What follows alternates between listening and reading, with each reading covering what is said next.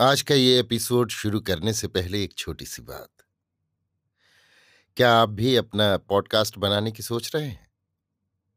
तो anchor try कीजिए। ये पॉडकास्ट बनाने का सबसे आसान तरीका है। नंबर एक, ये फ्री है।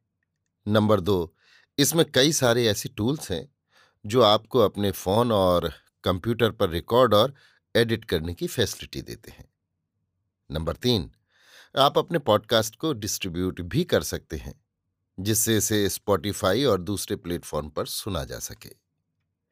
तो डाउनलोड कीजिए फ्री एंकर ऐप या विज़िट कीजिए एंकर डॉट एफ़ पर अपना पॉडकास्ट स्टार्ट करने के लिए। ये तो थी एक छोटी सी जानकारी, और अब शुरू करते हैं एपिसोड का सिलसिला। तो आज के एपिसोड में। लीजिए सुनिए। मुंशी प्रेमचंद के लिखे उपन्यास, प्रेमा के दसवें भाग को मेरी, यानी समीर गोस्वामी की आवाज़ में। इस भाग का शीर्षक है, विवाह हो गया। ये आँखों देखी बात है कि बहुत करके झूठी और बेसिर पैर की बातें आप ही आप फैल जाया करती हैं। तो भला जिस बात में सच्चाई नाममात्र भी मिली हो, उसको फैलते कितनी देर लगती है? चारों ओर यही चर्चा थी कि अमृत राय उस विधवा ब्राह्मणी के घर बहुत आया जाया करता है। सारे शहर के लोग कसब खाने पर उद्यत थे कि इन दोनों में कुछ साठ गांठ ज़रूर है।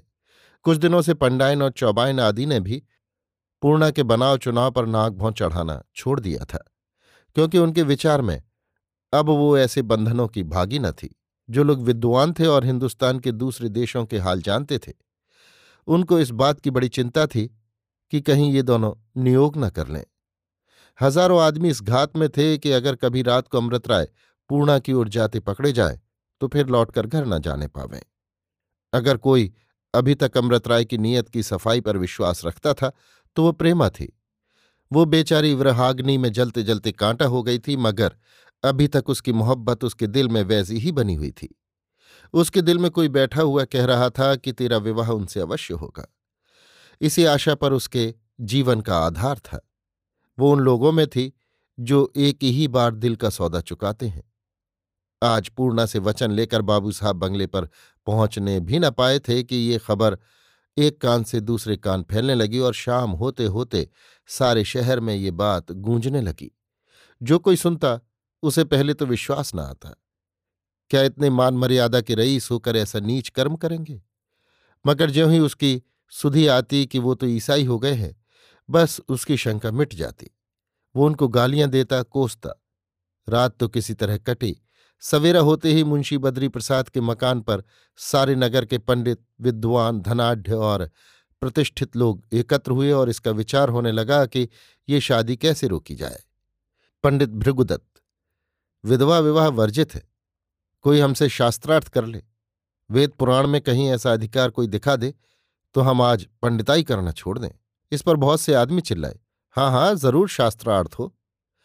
शास्त्रार्थ का नाम सुनते ही इधर उधर से सैकड़ों पंडित विद्यार्थी बगलों में पोथियाँ दबाए, सिर घुटाए अंगूछा कंधे पर रखे, मुँह में तमाकू भरे, इकट्ठे हो गए और झकझक होने लगी कि ज़रूर शास्त्रार्थ हो। पहले ये श्लोक पूछा जाए, उसका ये उत्तर दें तो फिर ये प्रश्न किया जावे। उसका ये उत्तर दें तो फिर ये प्रश्न किया जावे। अगर उत्तर देने में वो लोग साहित्य व्याकरण में जरा भी चूके तो जीत हमारे हाथ हो जाए। सैकड़ों कठमुल्ले गंवार भी इस मंडली में मिलकर कोलाहल मचा रहे थे। मुंशी बद्री प्रसाद ने जब इनको शास्त्रार्थ करने पर उतारू देखा तो बोले, किससे करोगे शास्त्रार्थ? मान लो वो शास्त्रार्थ ना करें, तब? सेठ धूनी मन बिना शास्त्रार्थ किए विवाह कर लेंगे। धोती संभाल कर थाने में रपट कर दूँगा। ठाकुर जोरावर सिंह मूछो परताव देकर, कोई ठट्ठा है ब्याह करना? सिर काट लूँगा। लोहू की नदी बह जाएगी। रा साहब, बारात की बारात काट डाली जाएगी। इतने में सैकड़ों आदमी और आ डटे और आग में ईंधन लगाने लगे। एक, ज़रूर से ज़रूर सिर गंजा कर दिया जाए। दूसरा घर में आग लगा देंगे, सब बारात जल भुन जाएगी। तीसरा, पहले उस स्त्री का गला घोंट देंगे। इधर तो ये हड़बोंग मचा हुआ था, उधर दीवान खाने में बहुत से वकील और मुख्तार रमझल्ला मचा रहे थे। इस विवाह को न्याय विरुद्ध साबित करने के लिए बड़ा उद्योग किया जा रहा था। बड़ी तेज़ी से मोटी मोटी पुस्तकों के वरक उल्टे जा रहे थे। बरसों की पुरानी धुरानी नजीरें पढ़ी जा रही थीं कि कहीं से कोई दांव पकड़ निकल आवे। मगर कई घंटे तक सिर खपाने पर कुछ न हो सका। आखिर ये सम्मति हुई कि पहले ठाकुर जोरावर सिंह अमृत राय को धमकावें। अगर इस पर भी वो न माने तो जिस दिन बारात निकले, सड़क पर मारपीट की जाए। इस प्रस्ताव के बाद सभा विसर्जन हुई। बाबू अमृत राय ब्याह की तैयारियों में लगे हुए थे कि ठाकुर जोरावर सिंह का पत्र पहुँचा। उसमें लिखा था बाबू अमृत राय को ठाकुर जोरावर सिंह का सलाम बंदगी। बहुत बहुत तरह से पहुँचे। आगे, हमने सुना है कि आप किसी विधवा ब्राह्मणी से विवाह करने वाले हैं। हम आपसे कहे देते हैं कि भूल कर भी ऐसा न कीजिएगा। नहीं तो आप जाने और आपका काम। जोरावर सिंह एक धनाढ़ और प्रतिष्ठित आदमी होने के उपरांत उस शहर के लठैतों और बांके आदमियों का सरदार था और कई बार बड़े बड़ों को नीचा दिखा चुका था। उसकी धमकी ऐसी न थी कि अमृत राय पर उसका कुछ असर न पड़ता। चिट्ठी को देखते ही उनके चेहरे का रंग उड़ गया। सोचने लगे कि ऐसी कौन सी चाल चलूँ कि इसको अपना आदमी बना लूँ। इतने में दूसरी चिट्ठी पहुँची। ये गुमनाम थी और उसका आशय भी पहली चिट्ठी से मिलता था। इसके बाद शाम होते होते सैकड़ों गुमनाम चिट्ठियाँ आईं। कोई कहता था कि अगर फिर ब्याह का नाम लिया तो घर में आग लगा देंगे। कोई सिर काटने की धमकी देता था, कोई पेट में छुरी भोंकने के लिए तैयार था और कोई मूछ के बाल उखाड़ने के लिए चुटकियाँ गरम कर रहा था। अमृत राय ये तो जानते थे कि शहर वाले विरोध अवश्य करेंगे, मगर उनको इस तरह की राण का अनुमान भी न था। इन धमकियों ने जरा देर के लिए उन्हें भय में डाल दिया। अपने से अधिक खटका उनको पूर्णा के बारे में था कि कहीं यही सब दुष्ट उसे न कोई हानि पहुंचावे। उसी दम कपड़े पहन पैरगाड़ी पर सवार होकर चटपट मजिस्ट्रेट की सेवा में उपस्थित हुए और उनसे पूरा पूरा वृतांत कहा। बाबू साहब का अंग्रेज़ों में बहुत मान था, इसलिए ही नहीं कि वो खुशामदी थे या अफसरों की पूजा किया करते थे, किंतु इसलिए कि वो अपनी मर्यादा रखना आप जानते थे। साहब ने उनका बड़ा आदर किया, उनकी बातें बड़े ध्यान से सुनी। सामाजिक सुधार की आवश्यकता को माना और पुलिस के सुपरिंटेंडेंट को लिखा कि आप अमृत राय की रक्षा के वास्ते एक गारद रवाना कीजिए और खबर लेते रहिए कि मारपीट खून खराबा न हो जाए। साँझ होते होते तीस सिपाहियों का एक गारद बाबू साहब के मकान पर पहुँच गया, जिनमें से पाँच बलवान आदमी पूर्णा के मकान की हिफाजत करने के लिए भेजे गए। शहर वालों ने जब देखा कि बाबू साहब ऐसा प्रबंध कर रहे हैं तो और भी झल्लाए। मुंशी बद्री प्रसाद अपने सहायकों को लेकर मजिस्ट्रेट के पास पहुँचे और दुहाई मचाई कि अगर वो विवाह रोक न दिया गया तो शहर में बड़ा उपद्रव होगा और बलवा हो जाने का डर है। मगर साहब समझ गए कि ये लोग मिलजुल कर अमृत राय को हानि पहुंचाना चाहते हैं। मुंशी जी से कहा कि सरकार किसी आदमी के शादी विवाह में विघ्न डालना नियम के विरुद्ध समझती है, जब तक कि उस काम से किसी दूसरे मनुष्य को कोई दुख न हो। ये टका सा जवाब पाकर मुंशी जी बहुत लज्जित हुए। वहाँ से जल भुनकर मकान पर आए और अपने सहायकों के साथ बैठकर फैसला किया कि ज्यों ही बारात निकले, उसी दम पचास आदमी उस पर टूट पड़े। पुलिस वालों की भी खबर लें और अमृत राय की भी हड्डी पसली तोड़कर धर दें। बाबू, अमृत राय के लिए ये समय बहुत नाजुक था, मगर वो देश का हितैषी, तन, मन, धन से इस सुधार के काम में लगा हुआ था। विवाह का दिन आज से एक सप्ताह पीछे नियत किया गया, क्योंकि ज़्यादा विलंब करना उचित न था और ये सात दिन बाबू साहब ने ऐसी हैरानी में काटे कि जिसका वर्णन नहीं किया जा सकता।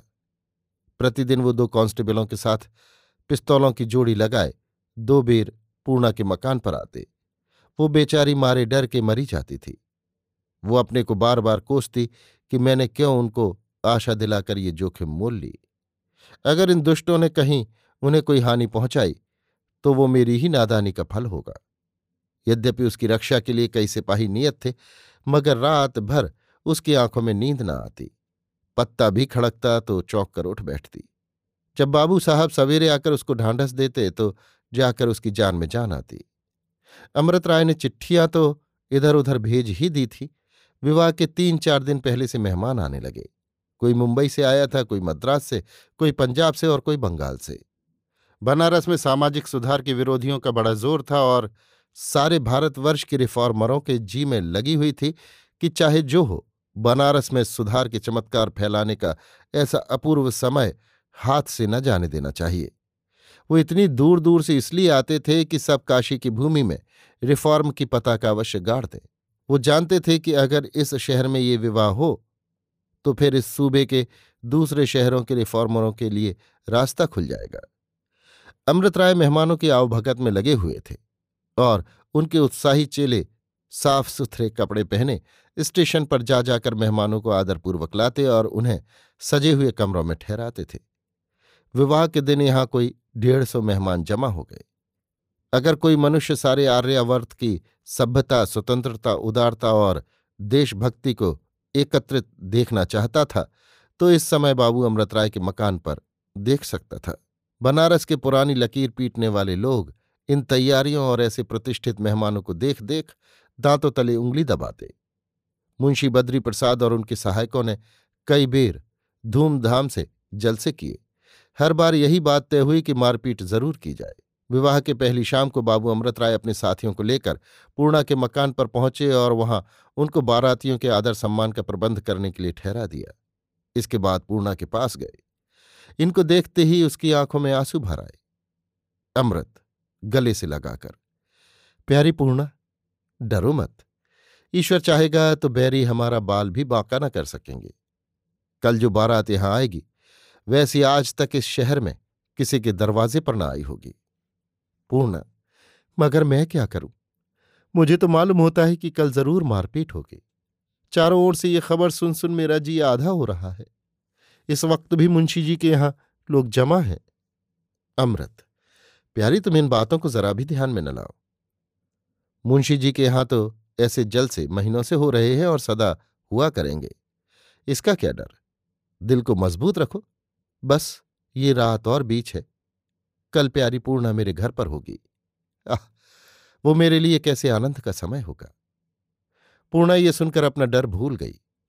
बाबू साहब को प्यार की निगाहों से देखा और जब चलने लगे तो उनके गले से लिपट कर बोली, तुमको मेरी कसम इन दुष्टों से बचे रहना। अमृत राय ने उसको छाती से लगा लिया और समझा बुझाकर अपने मकान को रवाना हुए। पहर रात गए पूर्णा के मकान पर। कई पंडित रेशमी बाना सजे, गले में फूलों का हार डाले आए। विधिपूर्वक लक्ष्मी का पूजन करने लगे। पूर्णा सोलहों सिंगार किए बैठी हुई थी। चारों तरफ़ गैस की रोशनी से दिन के समान प्रकाश हो रहा था। कांस्टेबल दरवाजे पर टहल रहे थे। दरवाजे का मैदान साफ़ किया जा रहा था और शामियाना खड़ा किया जा रहा था। कुर्सियाँ लगाई जा रही थीं, फर्श बिछाया गया। गमले सजाए गए।